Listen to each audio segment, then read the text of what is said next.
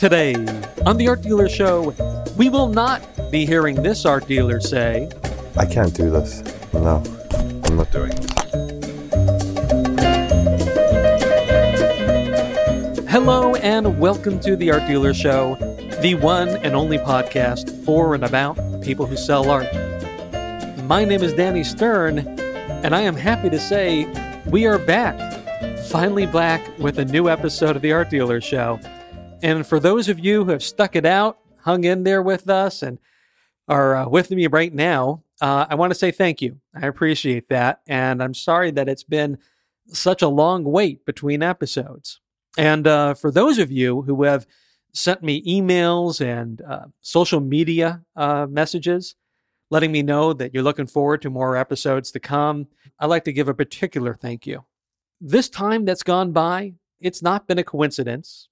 I planned to take a little bit of a break and I just wanted to step back and take a look at the show and give it some thought about ways that I can improve it, make some changes that might make it a little bit more interesting, even. Uh, I'm not going to tell you what they are detail by detail, but as the uh, episodes go on, I think you'll get a sense of the choices that I made, and I hope you like them. And in that time that I've been away, there's been a lot of things going on, and even more going on inside my head, as you can imagine. So if I could bribe you for the price of a drink, uh, just for a moment of your time, I'd love it if we can drop on over to the old art dealer bar and I can at least tell you one or two of them that have been knocking around.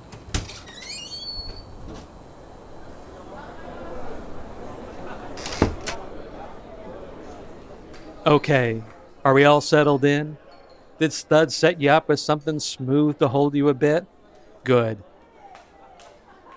I've got a couple quotes that have kept coming to mind during this week.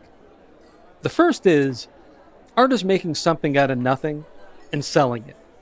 Frank Zappa said that. The other is a profit is a profit. Put it in your pocket and move the hell on to make the next sale. I said that one. And I also probably stole it from a number of my own mentors who have uh, laid that little bit of wisdom on me over the years. And if you can take on those two quotes, I promise you, you are well on your way to making it in this quirky little racket. Okay, that's an overstatement. But you at least have grasped something. One very important thing that a lot of people in this business have not. Here's why this line of thinking has been bouncing around in my head for the past few days. First, an undiagnosed but clear obsessive behavior issue. The other is a recent call from a gallery director friend an art dealer in his gallery has a collector who wants to buy a specific painting, which is always great news. And I've got to say, after being in this business since the Tiffany Network came on the air and the test pattern got a 30 share, every time I'm a witness or even hear about somebody falling for a work of art, so much so that they want to reach deep into their pocket, pull out their wallet, just so they can buy it with their hard earned money, I feel like I'm watching the convergence of the planets, moons, and the stars. And in this case, which is often the case, he, the collector, has made a lowball offer. Let's say he's offering 40k on a 50k painting, just to keep things simple. And for my own sake, to try to cover up the fact that I'm telling tales out of school. And also, between you and me, it's a lot more money. Now, you may be thinking 20%, that's a big discount. And, and, you're right, 20%, that is a big discount. You also may be thinking 20%, that's 10K. And 10K, that's, that's a lot of money. And, and you're right, you're right, that is a lot of money. You may also be thinking 50K or even 40K. It's just a lot of money, period. And that is also indeed true. Here's what I'm thinking the cost of the gallery of this painting is probably 25k if you consider it's like most wholesale deals to galleries. Which, if my third grade math serves me, means a 40k sale brings a 15k gross profit. Then, less a 20% off of margin commission to the art consultant on the floor, which is the equivalent of the 10% commission off of list, which in the end equals $3,000. And maybe there's a 2% override for the gallery director. My make believe gallery in my head treats its people pretty nice. That's less $800 right there. You add the two together and you subtract it from the margin, and you're left with $11,200 net net profit in the pocket. Not a bad day's work for a gallery owner. But hold on. No. They will not be taking that deal. Well, not unless the artist splits the loss. And sure, why not? And maybe they will. But maybe they won't. And maybe the gallery owns the work and paid for it way in the past, and there is no one to push back on now. So here is the kicker behind this. And the thing I'm going to be ranting on about from here on out. Get ready. My friend has told me that the owner of the gallery has decided that they must hold to their own policy to make no deal that is not at least Keystone. And the company's bean counter, who is enforcing the law, the law that has come from high up on the mountain of retail prudence, has explained, quote, if we don't sell a Keystone, we are losing money, end quote. Otherwise, if this can't be made into a Keystone deal, they are going to be passing on the offer. Okay, let's put a pin in this for the second. For those of you who don't know, and once upon a time I tried to fake knowing this until I embarrassed myself too, Keystone means the gross profit is equal to the net cost. In other words, $100 at retail costs $50 at wholesale. Or you can just say selling it for twice as much as you paid for it. Why can't you call it selling it for double then? Good question, imaginary person. I put a convenient question to for the purposes of this conversation. Well, that's because Keystone implies an economic principle, a rule, or maybe magic. Many people believe it's called Keystone after the center stone on a stone arch that is also called the keystone, and that it implies a physical metaphor of sorts, something symmetric and balanced, also critical to not falling apart, which sounds like a sound metaphor for a sound business principle, which I have to say is a comforting thing. It is simple in principle, but its origin is truly lost to time. Hold it. It's not lost to time. If it was, I would not be doing this annoying, dragged out little setup for my clever little thing. To get the real answer, let's take a ride in the way, way, way back machine. Then I'll tell you where Keystone's real answer comes from.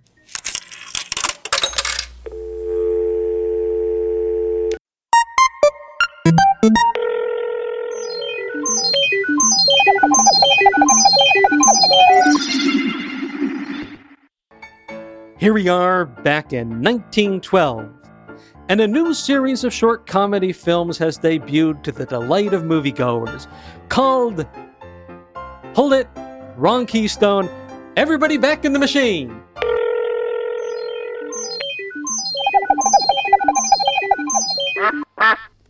Okay, we have arrived even 10 years earlier to 1902. The very first movie theater has just opened. Theodore Roosevelt has become the first president to ride in a motor car. Cocaine is available in sodas. Children can work in mines and factories as young as six years old. Direct current electricity was used to cure the side effects of the change and diphtheria. And we would not yet put an ice cream scoop onto a waffle cone for another two years to come. It is a rough time to be alive.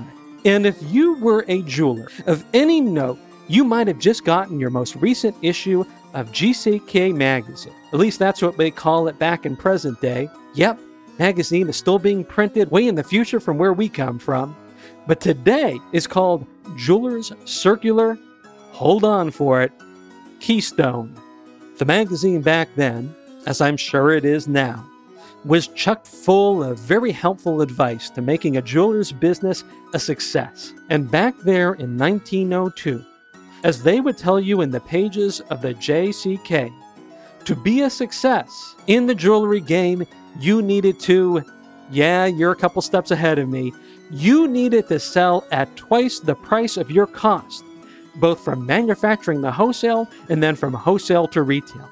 And if you followed this rule, you'll never go wrong. Yep, years before just about any economic theory or textbook that any economist alive today would ever have studied. This was the sage wisdom of the day for this one industry. And I bet you, in 1902, you could not ask for a better bit of advice in the jewelry business. I'll even bet you there were hundreds, thousands of jewelers who lived by this principle like it was etched in stone and brought down from the mound.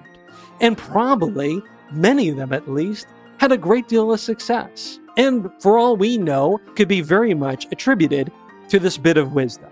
Okay, I feel a little bit of the change coming on, or maybe diphtheria. Anyway, I could really go for an ice cream cone. So, everyone, back in the way, way, way back machine.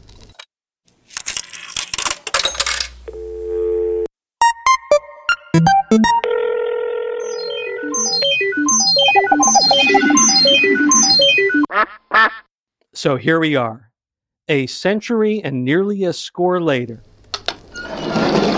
And a sidestep over from a marginally related business. And there is still a gallery in our story making a choice to forsake the cosmic event of someone handing them $40,000. By the way, that's 60% of a medium American's household income they're forsaking this based on the business principle touted by a magazine in an unrelated industry during the same year that Arizona became a state. And this is not rare. I'm not ranting about this because it took me by surprise or as such an outlier. I've heard this concept and others much like it my whole career. I even once had a gallery owner tell me that a consultant they contracted, you know, the business kind of consultant, instructed them that if they are not making, get ready for it, a three times turn, that they would be losing money. The result of that was a gallery racing as fast as it could to bankruptcy. And they got there. And maybe it was partly because, as a result, they would only be working with those kind of top selling artists who would be willing to go along with such a irresistible deal. And guess what's in the space that once housed that gallery? Yeah, you guessed it. It's a jewelry store. Okay, I'm just guessing, but I couldn't resist that one. But they are gone, and for all I know, it's a jewelry store, and uh, or maybe a methadone clinic. I don't know. It's something. At least it's not their art gallery. Look, after all of these years, I am growing tired of this kind of thinking. And, and I understand it, which is what makes it even harder and worse.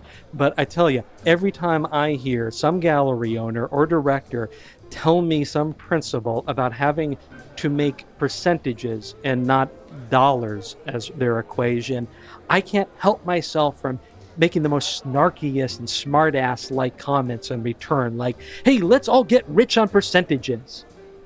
And as flip and unprofessional as that comment may be, it, it is the point that this proves that principle.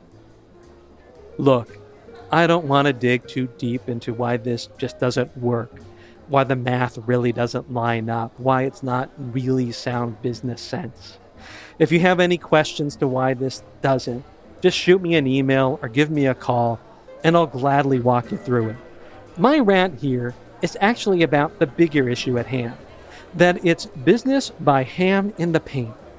And if you have a puzzled look on your face, and you look just like I did when a boss of mine said this to me when I was a 20 something in my ill fitting suit and a haircut to match. I have to tell you the story. Another story? Yes, it's a story within a story.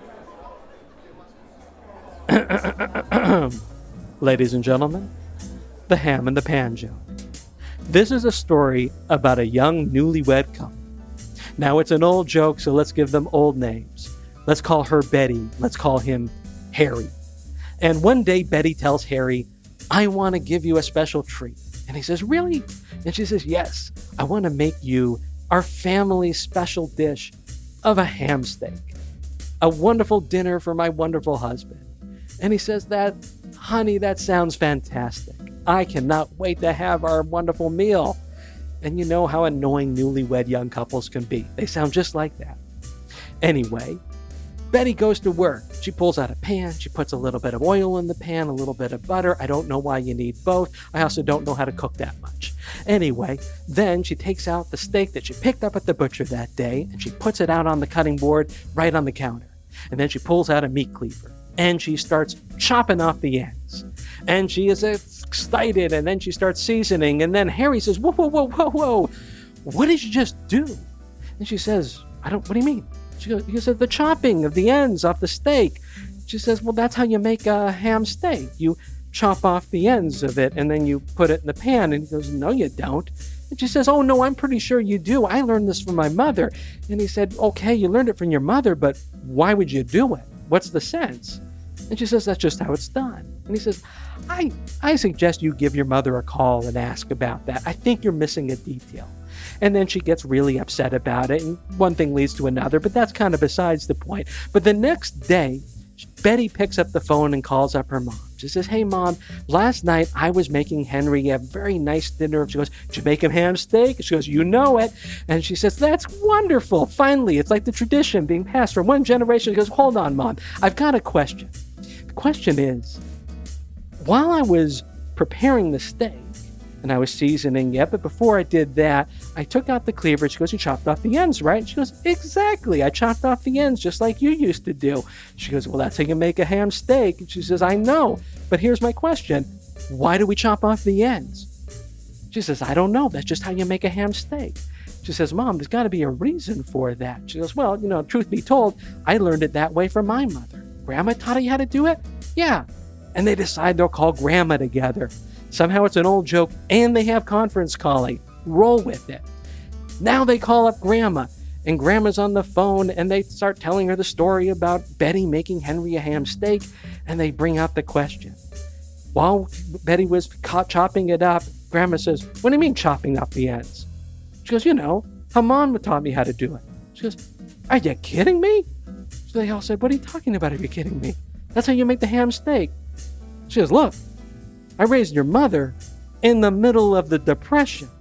We had one pan. It was very small. And when Grandpa had enough money to get that one steak to bring home, that was in exchange for, well, we weren't going to waste the money in another pan, that's for sure. We were going to just chop off the ends of it, cook it in the little pan. I'll cook the other chops later. It's an old joke and not particularly funny, but a great parable. Did I tell you that because it's really funny to tell a ham centric story in the context to a discussion about two businesses that are marginally related, but if they have one connection at all, they both have a lot of Jewish folk in them? No. I told it to you because the moral of that story, of course, is ask why you do the things you do. Because sometimes they are not actually serving you. Maybe they are even hurting you.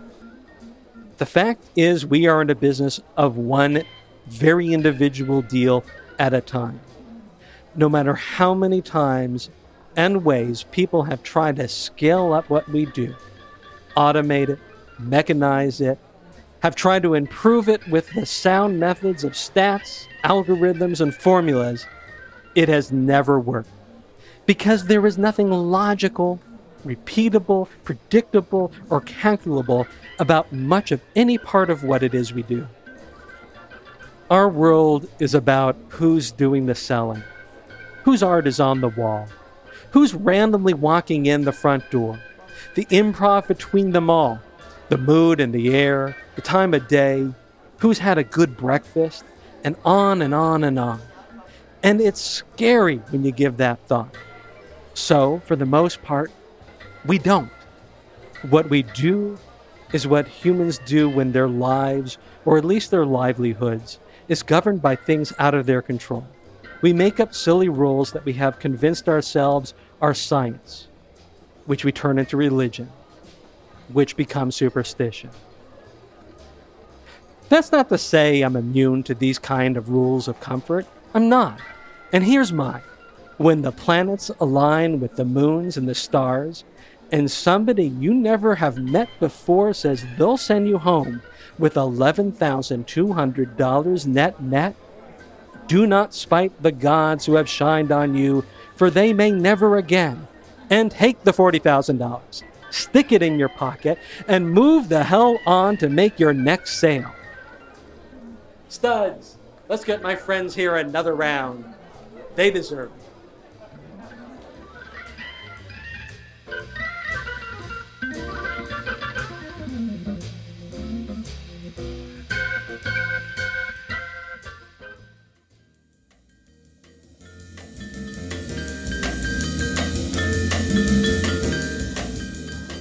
As you may have noticed, we don't have an interview today.